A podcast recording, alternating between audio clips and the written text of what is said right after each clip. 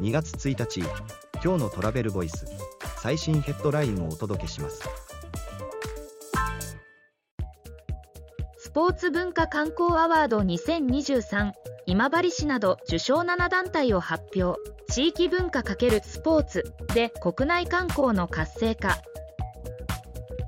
スポーツ庁文化庁観光庁がスポーツ文化ツーリズムアワード2023の受賞7団体を発表。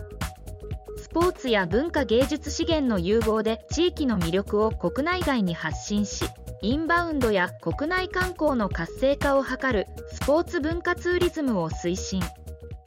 次のニュースです。世界最大のクルーズ客船が運航開始。LNG 燃料でクリーンな運航を実現。一方で環境リスク論争も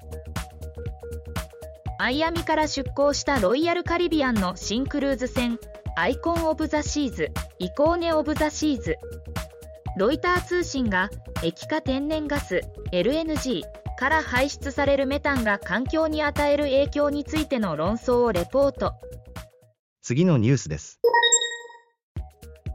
マイス4団体が合同交流会連携で次世代ネットワーキング情報共有や発信力強化で人材確保も。日本コンベンション協会日本イベント産業振興協会日本展示会協会 MPI ジャパンチャプターの4団体は2月14日スポーツを通じた合同交流会を開催する。産業に携わる次世代交流を図る。次のニュースです。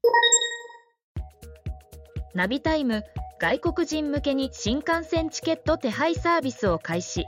インバウンドプラットフォーム社との連携で。ナビタイムジャパンはインバウンドプラットフォームと連携し訪日在留外国人向けに JR の新幹線チケット手配サービスを開始した。両社が共同でユーザーサイトを作成。インバウンドプラットフォームから新幹線チケットと引き換え可能な QR コードをユーザーに送信する。次のニュースです。地域航空時エアが就航。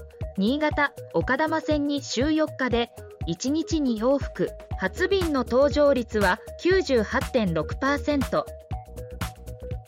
地域航空時エアは2024年1月31日当初計画から約2年遅れで新潟札幌岡玉に週4日1日に往復で新規就航。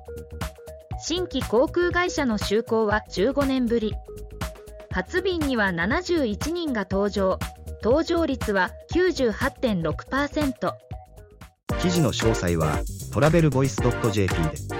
ではまた明日